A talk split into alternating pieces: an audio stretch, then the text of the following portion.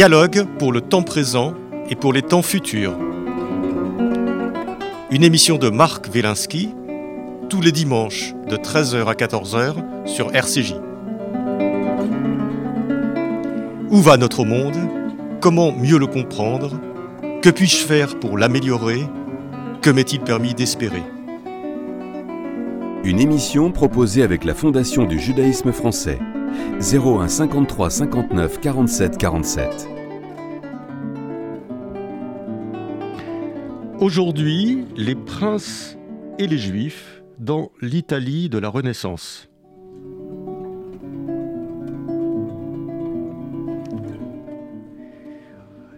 Aujourd'hui, donc, nous allons parler de euh, l'Italie de la Renaissance, de la fin du Moyen Âge et de la Renaissance, avec vous, Pierre Savy. Bonjour, Pierre. Bonjour. Euh, Pierre Savy, donc, euh, vous êtes historien du Moyen Âge. vous étudiez les relations entre juifs et chrétiens, en particulier dans cette, dans cette Italie de la Renaissance, dont nous allons parler euh, aujourd'hui. Donc, vous venez de publier ce livre au PUF, Histoire, donc, euh, Les princes et les juifs dans l'Italie de la Renaissance. Alors, ma première question est, très simple. Est-ce que euh, les juifs ont connu une sorte d'âge d'or dans cette période de la fin du Moyen Âge et du début de la Renaissance, c'est-à-dire en gros le 15e siècle. Vous allez nous situer ça exactement euh, dans l'Italie, qui n'était pas encore l'Italie, évidemment, qui était euh, une, euh, cette, cette mosaïque d'États princiers ou de républiques. Donc, est-ce qu'il y a eu un âge d'or?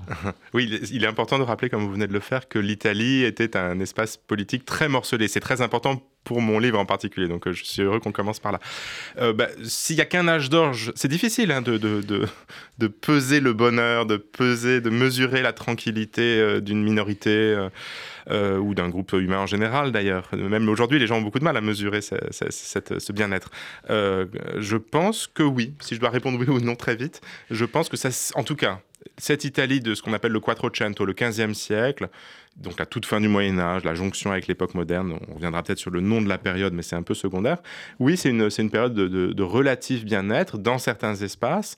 Il y en a quelques autres. On peut imaginer que la France d'avant les croisades, la France de Rachid, disons, sur laquelle on a assez peu de documents, était une période de relative tranquillité. Et puis bien sûr, je, pense à elle parce que quand on dit âge d'or, c'est à ça qu'on pense, même si c'est une question très débattue chez les historiens. On pense à l'Espagne des trois religions qui a été un peu mythifiée. Alors il y a des débats pour, contre, il y a des livres qui font le point, mais c'est peut-être un autre âge d'or. Enfin, sans doute que non, mais une relative euh, bien, bienveillance à l'égard de la minorité juive s'y observe également. Donc pour l'Italie, oui. Euh, notamment parce qu'il n'y a pas de violence de masse, il n'y a pas de massacre, il n'y a pas d'expulsion. Enfin, il y a quand même un certain nombre de facteurs lourds qui font qu'on peut parler d'une période de relative tranquillité. Voilà, relative tranquillité, euh, alors que partout en Europe euh, à cette époque-là, mais depuis le XIIIe siècle en France et puis après jusqu'en Espagne, en Allemagne, etc., bon, il y a des expulsions ou des pogroms, etc. Enfin, les, Juifs sont pas...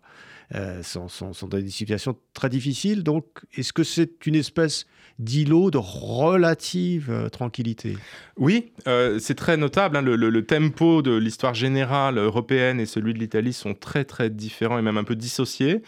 Euh, c'est peut-être, et je, reviens encore à votre première remarque, lié à l'histoire politique des espaces qui constituent l'Europe. L'Europe de la fin du Moyen Âge, elle est constituée de quelques monarchies nationales, comme on dit, qui sont en train de se former. France, Castille et Aragon, Portugal, Angleterre. Et puis d'espaces, je parle de l'Europe de l'Ouest, hein, je ne parle pas de, de l'Europe orientale. Et puis d'espaces morcelés, l'Italie, l'Allemagne, qui n'existent pas encore. Et comme par hasard, les grandes expulsions ont lieu dans les espaces nationaux. Donc c'est sans doute une, une des raisons de cette différence de tempo.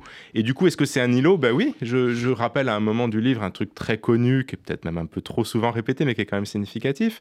Les juifs euh, italiens s'amusaient, ils n'y croyaient pas, mais ils s'amusaient à interpréter le mot Italia, qui veut dire Italie, euh, comme constitué des trois mots hébraïques, I, Tal et Ya, le nom de Dieu. Donc ce serait l'île de la rosée divine. Donc c'est une manière justement qui fait référence à la métaphore de l'île que vous suggériez, de, dire la relative tranquillité Au XVIe siècle, on en reparlera peut-être, les choses changent. Et puis au XXe siècle, euh, on pourra en reparler aussi, mais c'est encore une histoire euh, beaucoup plus tragique, mais assez lointaine par rapport au Quattrocento. Mais effectivement, c'est une, île relativement accueillante où les gens euh, se réfugient en provenance, ben, pour l'instant, de France, du monde germanique, plus tard d'Espagne, du Portugal. voilà. Sous, enfin, dans une position on en reparlera éventuellement, mais que je qualifie quand même d'une position d'incertitude. Il faut pas croire. On va revenir là-dessus parce que c'est un âge d'or relatif. C'est voilà, c'est ça, c'est une espèce de, de, tranquillité très très très relative. Euh, on va le voir. Alors, est-ce que vous pouvez très rapidement nous, nous brosser un petit peu le, théâtre, le, décor de cette Italie? Enfin, c'est la partie nord de l'Italie euh, de, de, cette, de ce 15e siècle. Euh, il y a des républiques il y a des principautés, je ne sais pas comment on peut les appeler. Comme, oui, euh, principautés. Donc, euh, c'est quoi les grandes villes, en gros, en, quelques, en quelques mots, les, grandes, républiques et les grandes euh, principautés? Alors, oui. Bon, effectivement, dans le livre, je ne parle pas de, Rome, qui est un immense cas à lui tout seul, où il y a une communauté juive, et pas non plus du royaume de Naples et de Sicile au sud. Le nord, c'est un espace politique qui a quitté le monde de l'Empire germanique beaucoup plus tôt pour devenir le monde, disons, de l'Italie des communes. Alors, il y a encore une souveraineté impériale théorique, mais en fait, ce sont des communes. Et au XIVe siècle, elles évoluent soit vers des systèmes qui restent oligarchiques, donc dirigés par un groupe d'hommes. Donc attention, quand on dit république, c'est pas euh, c'est pas le canton de Genève ou la France d'aujourd'hui, hein. euh, une indivisible.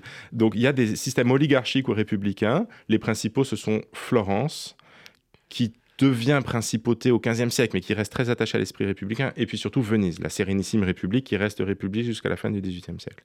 Donc d'un côté, il y a ces républiques-là que je considère pas trop dans le bouquin. Et d'autre part, il y a des principautés qui sont dirigées par un homme qu'on appelle le seigneur et qu'on appellera au 15e, 16e siècle le prince. C'est le héros du livre de Machiavel, le prince, si vous voulez. Donc lui, c'est pas un roi, il n'en a pas le titre, et il est à la tête d'un espace qui agglomère plusieurs villes. Typiquement, il y a alors parfois il n'a qu'une ville sous sa souveraineté, euh, enfin sous sa seigneurie, euh, et donc les principaux espaces princiers, ce sont alors le duché de Savoie qui est à cheval avec la France et sur la France et l'Italie, euh, le, duché de Milan, la, le, le marquisat de Mantoue, les États des Est à Ferrare, euh, et puis encore toute une foule de beaucoup plus petites entités politiques. Donc des principautés d'un côté, des sortes de monarchies sans titre monarchique, et puis des républiques oligarchiques de l'autre. Voilà. Alors, votre livre s'appelle, euh, euh, s'intitule Les princes et les juifs. Donc, on, voit bien que c'est un, c'est un livre qui, a, qui s'est donné pour objet cette relation entre ces princes d'Italie euh, et, ces, euh, et, ces juifs. Et là, euh, on, on, est assez frappé par le fait que finalement, on a l'impression que dans cette Italie de la Renaissance, vous avez des juifs qui sont locaux, puis d'autres qui arrivent d'un petit peu partout, d'espaces de, notamment germaniques, France, et puis plus tard d'Espagne. ces juifs sont intéressent les princes. C'est-à-dire qu'ils sont... Euh, ils, en gros, les juifs sont tolérés parce qu'ils sont utiles aux princes. Est-ce que c'est... On peut dire ça de façon un peu générale? Euh, oui, oui, on, peut tout à fait dire ça de façon générale. Plus que dans les républiques d'ailleurs. Alors, euh, ils sont mieux acceptés que dans les républiques, et c'est exactement de cela de ce point-là, de ce constat-là que parle le livre. Je prétends pas être le premier à faire ce constat. Il y a des historiens qui l'ont fait même il y a quelques dizaines d'années. Le livre essaie d'expliquer pourquoi cette bienveillance relative des princes par rapport euh, aux républiques notamment. Euh, mais en effet, on peut parfaitement partir de ce point-là, de, l'idée qu'ils sont jugés euh, plus favorablement, qu'on les accepte mieux. Est-ce qu'ils sont plus utiles en vrai, si tant est qu'on puisse en décider? Je suis pas sûr. Peut-être qu'économiquement, euh, les républiques aussi auraient eu euh, un intérêt à tirer de la présence juive, mais le fait est en tout cas que pour des raisons à mon avis plutôt politiques que de bonne compréhension de l'économie, la présence juive est jugée utile dans les principautés. Absolument. C'est le point de départ du livre et c'est ce que j'essaie d'expliquer en me référant aux, fondamentaux, disons, du, pouvoir politique princier, de, ce que mmh. c'est qu'un prince. Mais on a l'impression que les, juifs euh, achètent leur présence et leur relative, on verra que c'est relative tranquillité et capacité à vivre leur culte, euh, ils l'achètent par justement euh, les compétences qu'ils proposent aux princes. Alors, les compétences d'argent, bien entendu, c'est celle qui vient en premier à l'esprit. On, on, va en dire un mot. Mais ça peut être d'autres compétences aussi. C'est des compétences d'ingénieur, c'est des compétences de scientifique, c'est des compétences de médecin, c'est des compétences de lettré.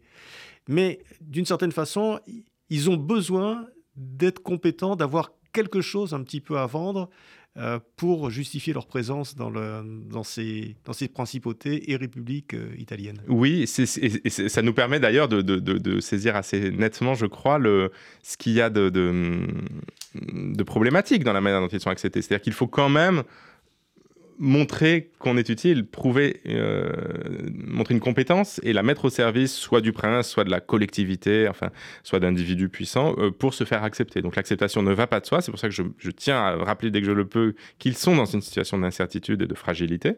Mais en effet, euh, ils ont des compétences et parfois même, vous parliez du métier d'argent, enfin, ils achètent quasiment littéralement leur présence. C'est-à-dire qu'il y a vraiment l'expression dans les documents euh, d'une forme d'échange et euh, d'une opportunité économique, y compris euh, en sonnet, monnaie sonnante et trébuchante, pardon, qui va bénéficier au, trésor du Carl, princier, ou que ce soit.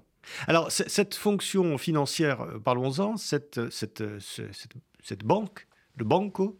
Euh, cette activité euh, est très importante, évidemment, euh, chez, les Juifs. Et on pense couramment que les Juifs ont, ces activités d'argent, de prêt, prêt sur gage ou, autre, parce que c'est assez diversifié. Mais ces activités d'argent, parce que d'une certaine façon, la Vulgate nous laisse penser que les, les, les, chrétiens ne voulant pas ou ne pouvant pas, pour différentes raisons, utiliser, faire ces, exercer ces activités, ils sont utiles parce qu'ils font des choses que les autres ne veulent pas faire. Est-ce que c'est le cas ou est-ce qu'ils ont développé un art particulier euh, dans dans la finance ou dans le commerce? Ah, C'est une question difficile que vous posez. Euh, effectivement, ils sont souvent présents et ça tend à des effets de source, comme disent les historiens, c'est-à-dire à surévaluer l'importance du prêt d'argent. Mais dans la documentation, on les voit souvent apparaître pour ça. Ça ne veut pas dire qu'ils sont tous prêteurs. Donc je tiens vraiment à rappeler, tous les juifs ne sont pas prêteurs et tous les prêteurs ne sont pas juifs. Et au contraire, la majorité des prêteurs, y compris à intérêt, sont des chrétiens qui sont autorisés à le faire ou qui trouvent le moyen de, le faire. Les juifs prêtent sur des, des banques. Effectivement, un banco, c'est une table de bois sur laquelle on, présente un gage contre, qui vaut plus que l'argent emprunté et contre lequel, euh, gage, on récupère une somme d'argent. Donc c'est vraiment très très matériel, c'est des endroits assez modestes, sous une tente, dans une échoppe. Enfin, c'est pas des banques euh, euh, impressionnantes comme on peut en voir aujourd'hui dans, dans les centres des, des, grandes villes. Donc la banque, c'est le banc. La banque, c'est le exactement. exactement. il banco, c'est ça. Exact. Alors, il se trouve qu'en italien, il y a un autre mot pour dire un banc euh, public aujourd'hui, mais effectivement, c'est vraiment la table de bois. On le voit dans la prédelle de Paolo Uccello, euh, ce tableau, euh, la première des sept scènes d'un récit tristement antisémite. mais on voit au début la représentation très très réaliste d'un banco. Une, une, femme chrétienne vient donner une hostie consacrée à un prêteur juif qui va en échange lui donner une somme d'argent, enfin lui prêter une somme d'argent. je pense qu'ils ont été. La Vulgate est en partie vraie. C'est-à-dire que la spécialisation dans les métiers d'argent, elle elle jamais totale, comme je l'ai déjà dit, mais elle est un peu effective. Et donc, il y a en effet lentement une, sorte de glissement des populations juives qui n'abandonnent jamais des métiers tels que l'artisanat, le métier de chiffonnier, les métiers plus qualifiés que vous évoquiez tout à l'heure, non. Mais toutefois, euh, se tournent, en tout cas, s'éloignent par exemple du foncier, de l'agriculture, de métiers qui ne sont pas a priori interdits, mais qui peu à peu euh, le deviennent. Ils n'ont pas le droit d'exercer des offices publics, des positions d'autorité non plus sur les, sur les chrétiens. Donc il y a comme ça une sorte de, phénomène de spécialisation. D'autre part, est-ce qu'il y a une compétence? Oui, je le crois. Je pense pas, mais sans faire injure aux gens du 15e siècle, que ce soit une compétence. Euh, euh, aujourd'hui, les gens qui font de la finance sont des gens qui ont fait des études extrêmement poussées, des statistiques, de la mathématique. Là, je crois que c'est un, capital, euh, du liquide, des réseaux Hein, il y a une sorte quand même de, réseau euh, euh, juif qui s'étend, euh, disons, sur plusieurs États. Ce n'est pas le seul, hein, il y a plein de gens qui ont des, parents hors des frontières politiques de l'État où ils vivent. Il hein. ne faut pas croire que les gens sont tous enclavés. Mais c'est vrai que les juifs sont, assez mobiles et ont cette capacité de mobiliser des capitaux. Et je crois que c'est ça la compétence. De compétences financières, techniques très poussées, je n'en vois pas beaucoup. et ils ne sont pas les seuls à disposer de cette compétence. Mais il y a quand même cette compétence réelle de leur côté, cette capacité de mobiliser des ressources qui suscite beaucoup d'hostilité et la création des mondes piétés, par exemple, à la fin du XVe siècle. Oui, alors il y a, il y a, donc ces, ces, ces, juifs qui ont ces activités euh, de, de, prêt d'argent, mais il y a beaucoup d'autres choses. Euh, vous citez, si vous pouvez nous donner quelques exemples, vous avez des, vous avez des médecins, vous avez des, intellectuels, vous avez des diplomates, vous, avez quand même dans, cette Italie de la Renaissance, auprès des princes, puisque c'est le, cœur de votre livre, vous avez des juifs qui exercent des activités quand même très différentes. Oui, absolument. Alors ça, on les entrevoit dans les sources, on les sollicite, les sources, pour essayer d'en savoir plus, on n'y arrive pas toujours très bien. mais effectivement, je dirais que les deux figures, j'ai pas tellement de biographie à vous donner, j'ai quelques noms qui s'esquissent dans les sources, mais en tout cas, les deux figures un peu abstraites que je peux euh, évoquer et assez typées l'une et l'autre, ce sont celles du médecin, euh, qui est une, science que les juifs euh, connaissent, approfondissent depuis des siècles, alors même que la médecine est une des grandes disciplines enseignées à l'université, et donc à des chrétiens. L'université est un corps ecclésial à l'époque. Hein. Mais toutefois, au 16e siècle, il y a même des juifs qui vont étudier à l'université, ce qui est assez extraordinaire, parce que théoriquement, il faut être clair. Donc voilà, en tout cas, la médecine est une compétence dont les juifs euh, disposent, et ça leur permet, alors c'est exactement ce que vous disiez tout à l'heure, c'est grâce à ça qu'ils peuvent parfois s'installer à Venise, qui avant le 16e siècle est très rétive à la présence juive. Euh, c'est comme ça qu'ils sont euh, dans, la suite du pape. Hein. Il est traditionnel, en tout cas, il est observé souvent, même Rabelais en parle hein, à un moment, que le, médecin en chef du pape, ce soit un juif, hein, ce qui est assez extraordinaire. Donc il y a cette figure du médecin qui n'est pas spécialement septentrionale, qui peut venir du sud, de l'Italie, du bassin méditerranéen. Et puis il y a une figure qui elle est plus ashkénaze et qui passe les Alpes du nord vers le sud, donc est celle de l'ingénieur. Il y a notamment un document que je trouve extraordinaire qui est celle, celui dans lequel un, ingénieur évoque ses, capacités militaires et se met au service du, destinataire de la lettre en lui disant à quel point il pourrait être utile de l'embaucher parce qu'il sait faire des ponts comme ci et des armes comme ça, etc. Il y a une proximité avec Léonard de Vinci. Alors exactement, il y a une lettre extraordinaire de Léonard de Vinci qui est connue, qui est une sorte de, de, C'est un jeune Léonard, c'est pas la star qu'il sera plus tard. Hein. Et donc, il propose ses services à, Ludovico Sforza, le duc de Milan, en des termes assez comparables, effectivement. Une sorte de lettre de motivation où on dit tout ce qu'on sait faire. Et donc, il y avait ces ingénieurs, ingénieurs, techniciens, un peu, un peu, un peu pipoteurs aussi parfois. Visiblement, il y en a certains dont la documentation dit qu'ils prétendent faire plein de choses, mais c'est pas vrai. Mais enfin, il y avait des, des gens qui proposer à leur service technique. Et donc, ça, ça, change un peu le cliché quand même le, du juif qui serait uniquement prêteur d'argent ou euh, consacré à des tâches intracommunautaires. Enfin, il n'y a pas que ces réalités professionnelles-là. Si on va à Rome, il y a des chiffonniers par centaines. Enfin, voilà, il y a une, une réalité euh, politique, sociale, économique assez différente. Mmh. Alors, cette, relation, euh, cette présence des Juifs, euh, euh, des, Juifs dans, ces cités du nord de l'Italie au XVe siècle, Pierre Savy, cette, cette, présence, et donc on, l'a vu un peu monnayée par des, par, des, par des activités, par une utilité, et elle est contractualisée en général. Il y, a une c'est une sorte de contrat entre le prince, les juifs, la population qui dit ben voilà, à telle condition la présence des juifs est tolérée. Est-ce que vous pouvez parler un petit peu? C'est quand même très spécifique et très intéressant. Oui, oui, ce sont des documents dont, hélas, on n'a pas encore de, de Idéalement, il faudrait les mettre sur une base de données, les comparer, mais ces contrats, on leur donne en italien le nom de, condotte. Euh, c'est le même mot qu'a donné condottière. Hein. Les condottières, ce sont des mercenaires qui ont un contrat de travail pour rendre un service militaire à un prince ou à une république. Là, c'est la même chose. Donc, il y a une condotte, un contrat, euh, qui euh, n'est pas propre aux principautés. On en trouve aussi dans les systèmes républicains. En gros, ce sont les autorités d'un lieu, donc autorité communale, municipale ou bien autorité seigneuriale, ça dépend des lieux, qui tombent d'accord avec un groupe de juifs généralement assez modeste, hein, c'est une, deux, trois familles. Quelques familles. Des tout petits groupes, voilà, euh, pour euh, définir les conditions de leur présence et de leur exercice professionnel et du respect de leur, euh, leur culte, etc., etc. Et ce que je tiens à, montrer un petit peu dans le livre, c'est que ces contrats sont négociés, à hein, la perspective top-down, hein, du haut vers le bas, qui laisserait croire que le prince impose ses conditions à prendre ou à laisser, elle est complètement fausse.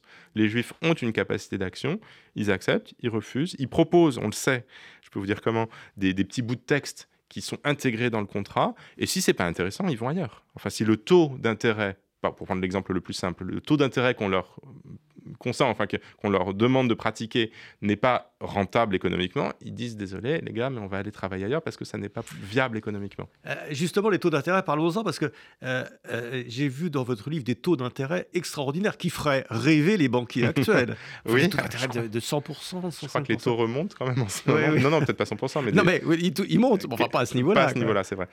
non, non, mais on est à quelques dizaines de pourcents l'an, quoi.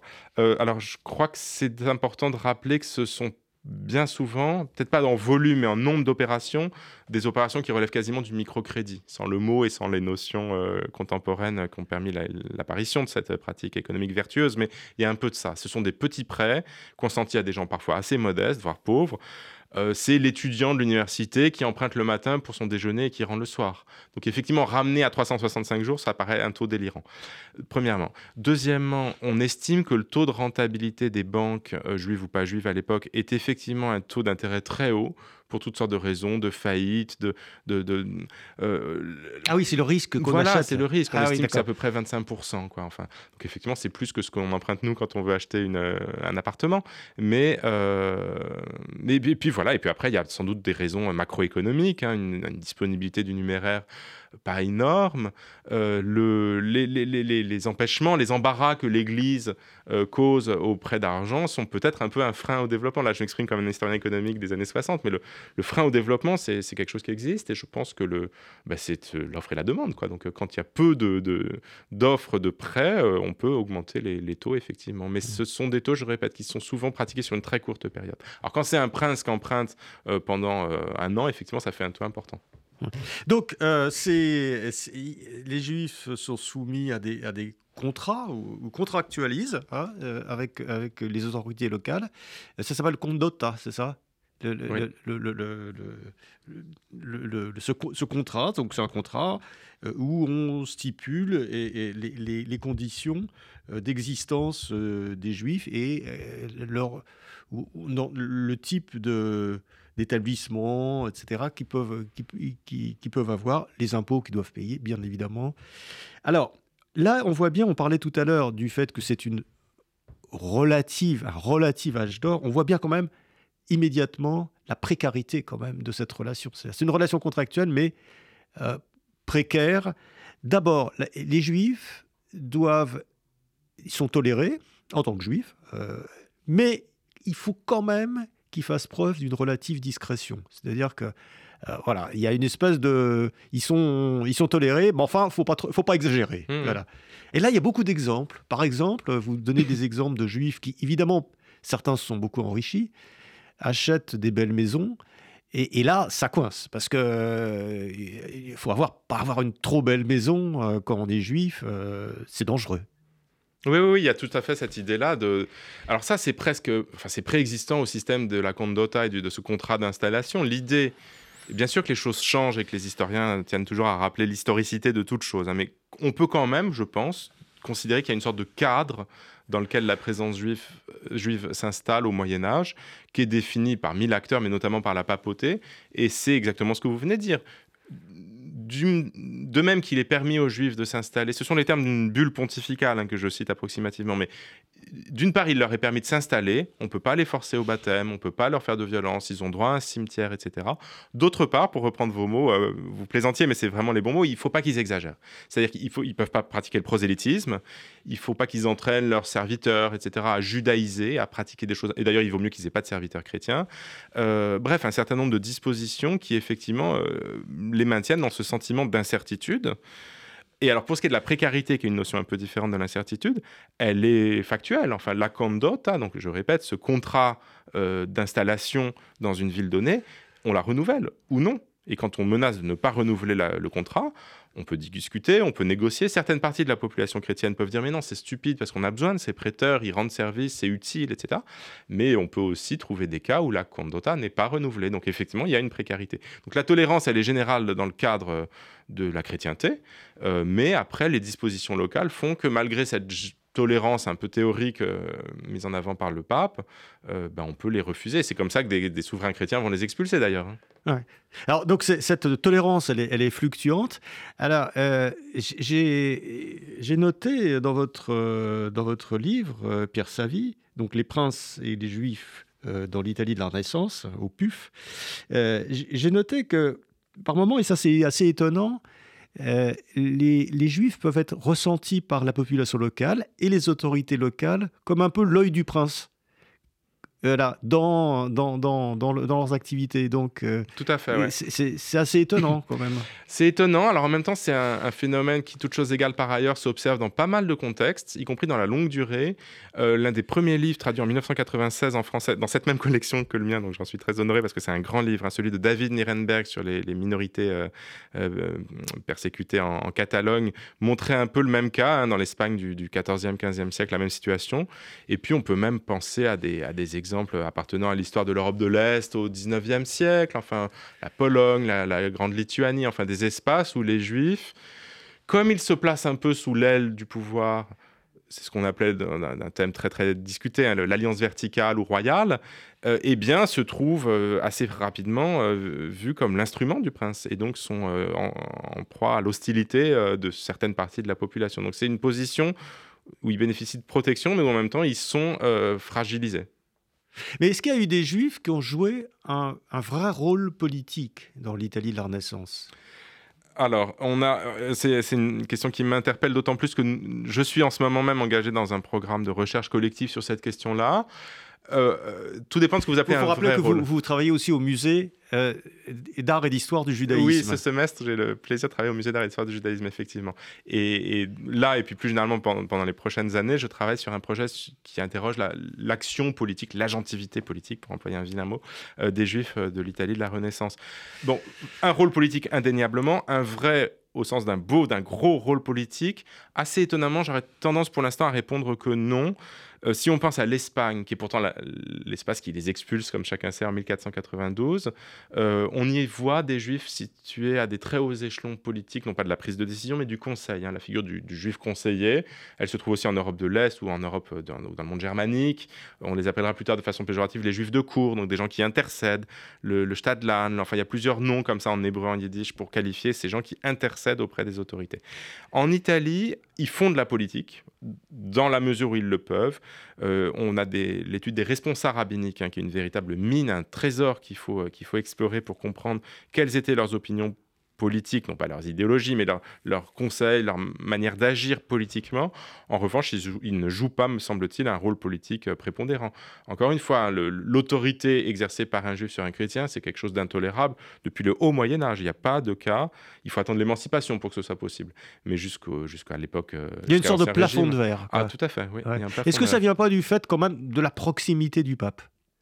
Par rapport à l'Espagne. Je, risque une hypothèse, mais euh, là, quand même, il faut, faut qu'il soit discret. Euh. Oui, c'est possible. on peut peut-être faire les choses plus, plus facilement en Espagne ou, en Europe de l'Est, évidemment. possible. Ça, doit, ça peut très bien être une des causes, effectivement. L'Espagne est aussi un espace, alors même qu'il y a une reconquista, mais qui, qui, qui se construit sur, un, sur une, une diversité euh, religieuse plus grande. C'est peut-être une autre cause. Enfin, la société politique est structurée différemment. Mais effectivement, le, rôle du pape peut être pris en, en, considération. il y a vraiment un plafond de verre, donc pas dans la richesse, mais euh, dans, dans, le pouvoir, dans l'exercice dans d'une autorité politique. Il y, a, un plafond assez, assez bas, finalement. Euh, alors, la, la situation des Juifs dans cette Italie de la Renaissance, euh, leur, euh, leur, tranquillité, leur confort d'une certaine façon, euh, est très fluctuant, très très fluctuant, et très soumis aux changements politiques, aux changements économiques et aussi aux fluctuations religieuses qui sont très très nombreuses à ce moment-là. C'est-à-dire qu'il y a des périodes où c'est plus simple et des périodes où ça devient vraiment compliqué. Et notamment, de plus en plus, lorsqu'on avance dans le XVe siècle, ça a tendance à devenir de plus en plus compliqué pour les juifs. Oui, c'est quelque chose d'ailleurs qui s'inscrit dans un contexte. Hein, les juifs ne sont pas du tout euh, euh, à part enfin, de, de, l'histoire et, euh, et, la violence politique, les soubresauts politiques, alors même qu'il y a moins de guerres euh, mais cette violence se fait plus, plus, plus nette dans le dernier tiers, disons, du XVe siècle. Et en effet, les Juifs euh, en, pâtissent, enfin, ou en tout cas sont, sont, sont, inscrits dans ce, dans ce phénomène-là. Euh, les fluctuations sont très, très nettes et sont le fait de pouvoirs princiers qui, pour certains, agissent de manière pragmatique, hein, enfin, et on pourrait même dire cynique.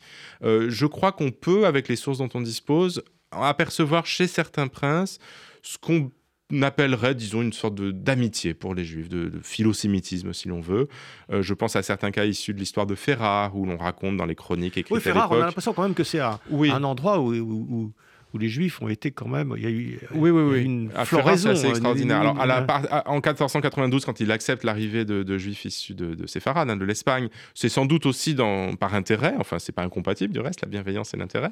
Mais Ferrare est assez exceptionnel. Mais dans d'autres cas, on voit les princes d'un trait de la plume, enfin, la chancellerie du prince, revenir sur une situation très, très consolidée. Enfin, très, très. c'est le cas de Milan, où pendant toute la, la deuxième moitié du XVe siècle, les Juifs sont assez tranquilles.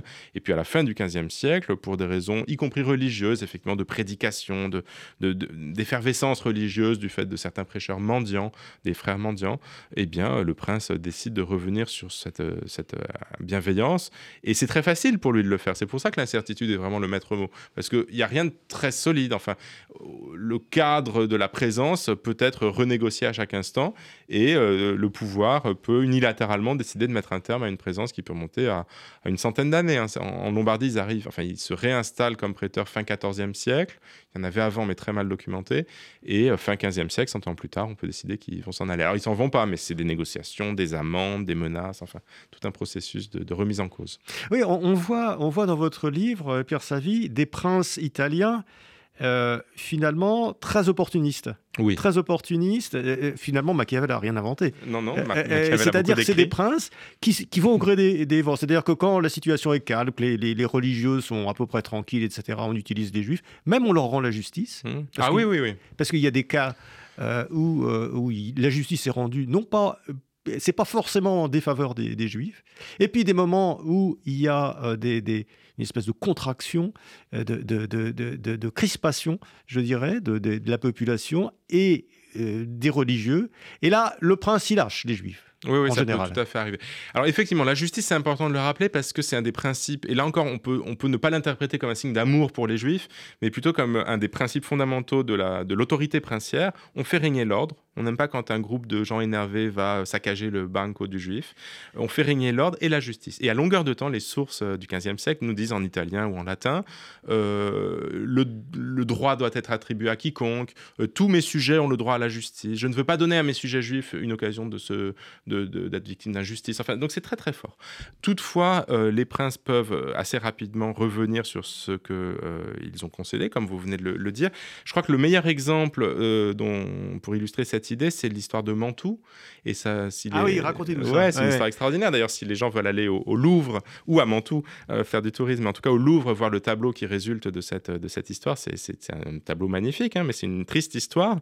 Euh, un banquier juif bien en cours, bien installé, euh, Daniel Edanorcha, avait acquis une belle maison en ville. Il avait obtenu l'autorisation de faire supprimer sur la façade de cette maison une représentation de la Madone. Euh, il s'était précautionneusement euh, donc assuré qu'il avait le droit de le faire. Et puis quelques temps plus tard, pas tout de suite, euh, deux ans plus tard, je crois, une procession passant devant la maison du juif s'est mise à invectiver le juif, à jeter des cailloux sur la façade, enfin à trouver inadmissible la suppression de l'image sainte. Euh, bon, il aurait peut-être mieux fait de la cacher que de la supprimer, mais ça, c'est une autre histoire. Après tout, il avait le droit de faire ce qu'il a fait. Euh, et le prince est revenu sur l'autorisation. Le prince a, senti le vent tourner et de façon parfaitement cynique, a décidé que le juif devait raser sa maison, faire construire une église qu'on peut visiter à Mantoue, une toute petite église. Une œuvre peinte assez, assez moche a été faite, mais qui est une œuvre très célèbre parce qu'elle représente les quatre banquiers, enfin le père, le fils et leurs femmes respectives. Euh, donc c'est une œuvre anonyme du autour de 1500, euh, qui nous montre donc la famille d'Anorcha. Et, au-dessus, il y a une scène sainte, hein, c'est une œuvre chrétienne. mais c'est une représentation négative, c'est-à-dire que ce pas des gens qui sont en prière ah, non, non, parce qu'ils ont donné de l'argent comme dans les représentations chrétiennes. Là, c'est on les a. ce sont les mauvais héros de. Ça, on les a vraiment, on a réussi à les, à les contenir, ces voilà, juifs qui ça. Donc on a un homme, une femme, un homme, une femme. Les hommes portent la rouelle, le signe distinctif. Le père est sans doute caricaturé un peu euh, avec des traits euh, qui sont les traits caricaturaux des juifs depuis le XIIIe siècle. Hein. Euh, les, le fils et les femmes, non. Mais en tout cas, effectivement, c'est une œuvre où ce sont les héros négatifs de l'histoire. D'ailleurs, dans le cartouche situé en haut de l'image, il y a marqué que la, témérité des, juifs a été expurgée. Donc voilà, c'est ça. et le deuxième tableau dont je parle, alors lui, lui c'est un chef-d'œuvre. Il est d'ailleurs antérieur à celui dont je viens de vous parler. C'est un tableau de Mantegna, qui est quand même un des plus grands peintres du temps, et qui fait réaliser une Madone de la Victoire sur les deniers de la famille d'Anarcha, qui célèbre une victoire assez incertaine d'ailleurs, mais ça c'est encore une autre histoire, c'est l'histoire militaire, remporté en, dans les années 1400, 1495. Et donc voilà, c'est un tableau qui est lié, cette Madone de la victoire, est liée à l'histoire malheureuse de Daniel et d'Anorcha. Et cette histoire malheureuse, oui, elle illustre la. Donc un très beau tableau qu'on peut voir au Louvre. Au musée du Louvre à Paris, oui. Euh, un tableau qui n'a rien d'antisémite, hein, le tableau plus problématique, mais très intéressant comme document pour nous. Il est aujourd'hui conservé dans une basilique à Mantoue et on voit donc le, portrait des quatre juifs au bas. Mais le tableau du Louvre est un très beau tableau. Oui, d'une certaine façon, on peut dire que ces juifs ont été mécènes sans le vouloir, involontaires. Ce sont des mécènes involontaires Exactement, qui ont financé un, un chef-d'œuvre de la Renaissance. Tout à fait. Et une église. Euh, et une église. Donc euh, c'était tout bénef pour le prince, mais effectivement au prix d'un changement de, direction assez brutal, enfin assez cruel, parce que ben, le prince on a l'impression d'une existence qu'on doit négocier en permanence. Alors c'est peut-être mieux qu'une existence qui est toujours soumise euh, à, destruction, comme on a pu connaître dans d'autres pays. Mais on a besoin de négocier, c'est-à-dire que quand on est juif, on a besoin en permanence d'acheter le fait d'être juif, y compris religieusement, d'acheter le fait d'avoir été le peuple déicide. Oui, oui, c'est juste. Il y a toujours cette, nécessité de, négocier et d'assurer sa, présence ou l'acceptation de la société majoritaire. Euh, ça conduit quand même à des situations relativement tranquilles. Hein. C'est difficile de l'évaluer, mais je pense qu'il y a eu quelques décennies où les gens ne se demandaient pas euh, où ils vivraient dans six mois, enfin, euh, s'ils ne devaient pas se promener avec une valise. Enfin, je, m'exprime de façon anachronique, mais ce sentiment d'extraordinaire précarité-là, je pense qu'il a été suspendu dans quelques espaces pendant quelques temps. Mais en effet, à partir du début du XVIe siècle, de nouveau, il y a des, migrations internes et puis des mouvements de, constitution de ghettos et donc de, raréfaction ou de concentration de la présence juive en Italie. Mais au XVe siècle, il y a eu un relatif euh, mieux. Euh, mais ça, oui, en effet, il fallait toujours justifier un peu de sa présence et, surtout veiller au grain. C'est pour ça que les Juifs passent leur temps à bah, essayer de se faire apprécier du prince à témoigner de leur fidélité, à lui adresser des suppliques en vulgaire, donc en italien et parfois même en latin, euh, très respectueuses. Enfin, jouent vraiment à plein cette alliance euh, verticale. Euh, pour, pour maintenir leur, leur tranquillité. Mais est-ce, est qu'ils ne le faisaient pas justement parce qu'ils ne pouvaient pas aller ailleurs Parce que ailleurs, c'était quand même beaucoup plus compliqué pour les Juifs. Ils, étaient plus. C'était une époque où ils étaient plus admis dans le royaume de France, où ils, je sais plus dans, dans, les empires germaniques, enfin dans les, États germaniques. C'est en tâche de léopard. Il y a des endroits oui, des endroits non, mais c'est quand même de plus en plus souvent enfin, Quand même, la vie était dure. Et en Espagne. et au Portugal et au Portugal, à partir de 1492, expulsion. Euh, oui, 92 et 17 pour le Portugal, c'est ça. Et 17 pour le Portugal. Oui, et l'Angleterre depuis 1290. Toute l'Europe de l'Ouest leur est fermée. Le monde germanique est euh, très inégalement hospitalier, mais plutôt pas très hospitalier. Et donc, effectivement, l'Italie, bah, c'est Italia, c'est l'île de la rosée divine, toute relative, comme on l'a dit. Et sinon, il y a des espaces plus éloignés pour nous qui parlons en France, c'est-à-dire euh, bah, l'Europe orientale. Hein. Enfin, c'est vrai que jusqu'au 14e, 15e siècle, bah, c'est pas pour rien que la Pologne avait une communauté juive si immense. Euh, et à partir du 16e siècle, euh, il y a même des historiens qui parlent d'un déclin du judaïsme italien, parce que des espaces nouveaux, à l'occasion de la grande migration séfarade, mais qui entraînent avec elle aussi des Italiens, vont s'ouvrir en Afrique du Nord et dans l'Empire ottoman euh, donc là, il y a des espaces où ils peuvent se rendre. Mais c'est vrai que du côté de l'Europe occidentale, euh, les portes sont plutôt fermées. Mmh. Alors, euh, pour tout le monde, l'Italie, c'est là qu'on a inventé le ghetto aussi. Et alors, qu'est-ce qui se passe à la fin du XVe siècle? Là, on a l'impression qu'il y, a un raidissement et la création des, premiers ghettos c'est quand? C'est à partir du moment où les Juifs euh, d'Espagne sont, sont, arrivés, se sont réfugiés d'une certaine façon dans la, dans la péninsule italienne? Oui, oui, c'est à peu près ça. Alors en même temps, euh, il se passe un petit peu de temps quand même. L'expulsion d'Espagne, c'est 1492.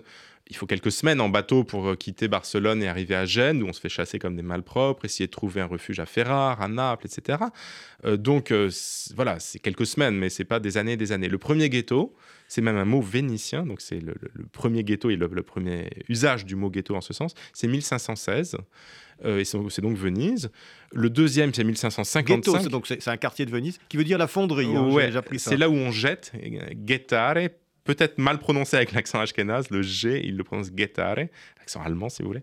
Euh, c'est là où on jette les débris de cuivre, et donc c'est une fonderie de cuivre, et donc c'est un quartier où il y avait jadis une fonderie, et où en plus la configuration urbaine est assez favorable parce que ça se voit encore si vous y allez. Hein, observez aussi l'extérieur du ghetto et pas seulement le campo central, la place centrale. Euh, c'est une sorte de, comme dit Donatella Calabi, de, château. Enfin, la petite île, hein, Venise est constituée de dizaines d'îles. La petite île entourée du canal est assez facilement fermable, si je puis dire, isolée. Enfin voilà. Donc cette île-là est assignée aux Juifs en 1516. Et attention, c'est pas un quartier juif. Donc c'est quand même une innovation. Hein. C'est tous les juifs vivent là et rien que des juifs y vivent. Il ne peut plus y avoir de chrétiens. Donc les chrétiens qui possédaient les immeubles sont euh, obligés de les mettre en location. Il y a quelques familles riches d'ailleurs qui, mettent en location, euh, location amphithéotique hein, pendant des dizaines d'années euh, les, les, immeubles qu'ils C'est-à-dire qu'on oblige les, les, les, juifs à vivre à cet endroit-là. Tous les, tous les juifs, quand il y a un ghetto, euh, c'est que tous les, ce n'est pas une juiverie, un shtetl ou une juderia, c'est pas ça. C'est vraiment tous les juifs de la ville vivent là. Ils peuvent éventuellement sortir le jour pour commercer, pour.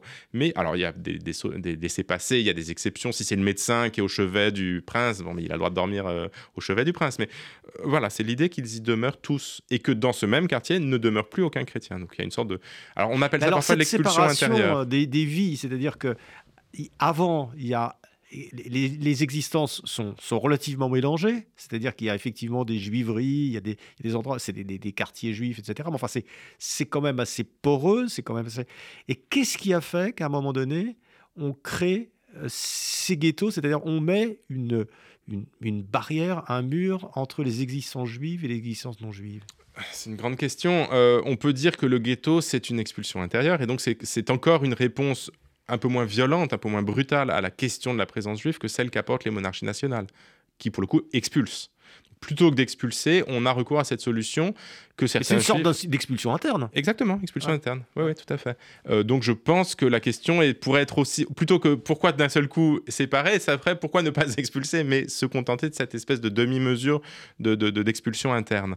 Euh, il y a une crainte religieuse qui se diffuse dans l'Europe euh, du temps, dans l'Espagne où le phénomène de la conversion et du maranisme est très fort, mais pas seulement en Espagne, qui est celle donc de de, la, du mélange. On, veut désormais une séparation plus forte que dans le passé.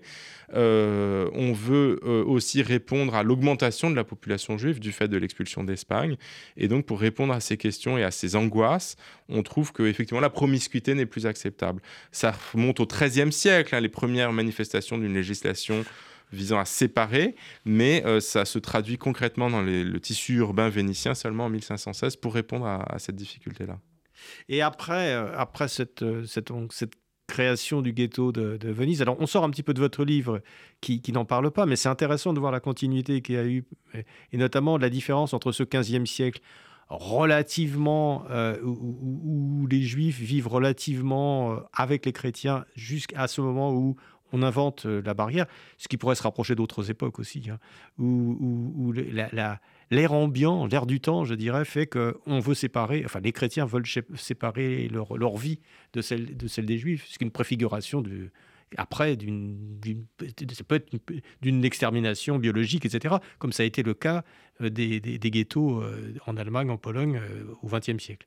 Mais pour revenir à ça, on a, on a l'impression qu'il y a une espèce de, de montée, voilà, qu'une certaine façon on se on se barricade. Et ça commence à Venise alors, et ça se répand dans toute l'Italie et, et, ailleurs en Europe? Oui, oui, alors encore une fois, hein, c'est vrai que c'est des ghettos, euh, mais le ghetto de Varsovie et le ghetto de Venise, à part le même mot, c'est quand même des réalités fondamentalement différentes. Le ghetto des nazis, c'est le prélude à l'extermination. Le ghetto, encore une fois, ce ghetto italien qui nous semble odieux, parce que nous, on vit dans un pays d'égalité, d'émancipation, etc. Mais c'est encore une fois une façon de ne pas expulser d'une certaine façon. Donc on peut le, le verre à moitié vide ou à moitié plein. Certains juifs, quand on le crée, comme ils avaient glosé Italia en disant que c'était trois mots hébreux, ils disent que le mot ghetto vient non pas de ghetto, mais de get le divorce. donc c'est une bonne opportunité donnée de, divorcer, de se séparer d'avec les chrétiens. Donc c'est une institution ambiguë. Il ne s'agit pas de le réhabiliter, mais de, dire, de, bien le séparer du ghetto de, de 1943, si vous voulez.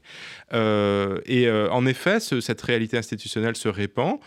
Bon, pas si vite que ça. 1516, le deuxième c'est à Rome en 1555 ensuite en Toscane en 1571, et alors après au 16e, 17e et encore 18e siècle, il va s'en ouvrir dans énormément de villes d'Italie. Et on sait encore aujourd'hui, quand on visite telle ou telle ville, où était le ghetto. Ils sont assez différents. Le ghetto romain, il est très convertisseur. Donc la porosité, vous avez très bien décrit la façon dont cette porosité ancienne euh, n'était plus acceptée, mais pour le coup, on veut instaurer une porosité nouvelle euh, c'est celle dont parle le film qui vient de sortir de Marco Bellocchio consacré à l'affaire Mortara. On veut désormais que les juifs se convertissent, alors que de ce point de vue-là, on leur fichait à peu près la paix. Et donc le ghetto romain, il inflige à ses habitants des prédications forcées. Donc c'est un ghetto qui veut vraiment mettre en, difficulté la présence juive et la faire reculer au bénéfice d'une conversion au christianisme.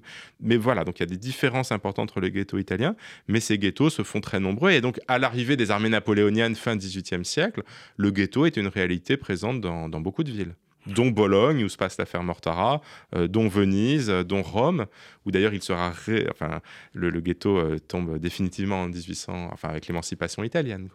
Est-ce que quelque part, j'avais cette impression en lisant votre livre, est-ce que le ghetto n'a pas remplacé le compte C'est-à-dire, est-ce que le ghetto n'a pas remplacé le contrat? Est-ce que d'une certaine façon, les autorités ne pouvaient plus maintenir, pour des tas de raisons, la présence juive sous forme contractuelle? Et elle l'a établi, disons, euh, sous forme euh, physique. C'était une façon de garder les juifs quand même, mhm. mais euh, de les séparer de la population parce que c'était plus possible qu'il y ait un contrat de vie entre, entre la population juive et la population non juive. Oui, on peut dire ça. Oui, oui on peut dire ça. Ça reste, euh, enfin, le, préalable, le, prélude à, la création d'un ghetto, notamment celui de Venise, qui a été très bien étudié. Euh, c'est quand même des discussions entre les puissants et ça s'apparente quand même à une forme de, contractualisation. En tout cas, il y a une prise de décision. Mais effectivement, une fois institué, le ghetto. Euh, n'est plus vraiment remis en cause et, ça donne paradoxalement une forme de continuité. ça forme d'une continuité. Et, et peut-être que quelque part, les Juifs y trouvaient aussi leur compte. En tout cas, oui, il y a des cas, c'est même factuel, hein, ça peut nous étonner, mais si l'histoire nous étonne, tant mieux, sinon c'est ennuyeux. Euh, il y a des cas où ils célèbrent la création du ghetto. Je parlais du mot get tout à l'heure. Pour eux, c'était une bonne chose enfin on peut divorcer et donc on va être tranquille. Il y a un cas qui, entre nous. Entre nous. Voilà. Euh, il y a un cas euh, connu qui est celui du ghetto de Vérone sur la terre ferme vénitienne où pareil, l'institution du ghetto a été perçue comme un événement favorable. Alors après avec le passage des années et des dizaines d'années, sans doute que cette réalité a plutôt été perçue comme euh, quelque chose de douloureux, puisque quand les Français euh, mettent à bas les structures politiques italiennes fin XVIIIe siècle, euh, les Juifs sont très contents. Quand l'Italie s'unifie comme pays, comme nation, c'est ce qu'on appelle le Risorgimento, donc au XIXe siècle, les Juifs sont surreprésentés dans les troupes patriotiques favorables à l'unification italienne. Donc ils avaient sans doute pris pas mal de recul, mais enfin, en effet, le, le ghetto a été aussi un moyen d'être entre soi à telle enseigne qu'il y a des penseurs du XXe siècle euh, ou d'aujourd'hui qui ont pu avoir une espèce de, mythification du ghetto, parce que le ghetto, ça, évite l'assimilation, ça assure le maintien d'une culture juive, censément. Après, euh, c'est pas forcément vrai, mais il y a cette idée comme ça, que c'est par rapport au péril d'une émancipation assimilatrice, ben, le ghetto, c'est l'entre-soi. Quoi. Donc après, euh, à vous de choisir. Hein. Et puis, une, une, dernière question, qu'est-ce qui, un peu plus personnelle. Qu'est-ce qui vous a, qu'est-ce qui vous intéresse euh, dans cette, euh, dans cette période. Pourquoi est-ce que vous avez choisi finalement d'étudier euh, ce moment particulier des, des, des, enfin, des relations entre juifs et chrétiens, l'Italie de la Renaissance? Ça peut paraître quand même très pointu. Vous êtes historien. Les historiens ont l'habitude de travailler parfois sur des têtes d'épingle. Mais bon, qu'est-ce, que vous, vous avez trouvé Qu'est-ce qui vous intéresse dans cette période? Euh, Pour vous répondre honnêtement, et donc pour vous faire une réponse un peu décevante, je pense, euh, je, suis d'abord un médiéviste qui s'est formé à l'université avec des professeurs d'histoire de la France ou de l'Italie qui travaillent sur le Moyen Âge. Et donc c'est d'abord là-dessus que mon doctorat concernait pas l'histoire des Juifs. Donc ayant ce champ documentaire, chronologique comme compétence, enfin dans mes compétences, j'y suis resté et j'ai trouvé cet objet particulièrement important parce qu'il annonce de la modernité tout en précédant un moment de, recul. Donc il y a une espèce de, fenêtre hein, dont on a parlé ensemble aujourd'hui et qui, est une fenêtre assez heureuse, enfin qui m'a semblé très éclairante. On n'a pas eu le temps de parler de tout, mais la citoyenneté concédée aux juifs, euh, une forme de protection euh, dans le système de la justice, ça on en a parlé, et d'autres phénomènes qui m'ont un peu stupéfait, qui m'ont paru intéressants dans l'histoire de l'avènement d'une modernité. Disons, c'est un livre de médiévisme, mais qui s'inscrit dans ce qui, à la fin du XVIIIe siècle, sera l'âge des émancipations. Mais moi, ce qui m'y a amené, c'est parce que je travaille sur le 14e, 15e siècle et que je suis resté euh, sur mon champ de, compétences relatives, qui est la, fin du Moyen Âge italien.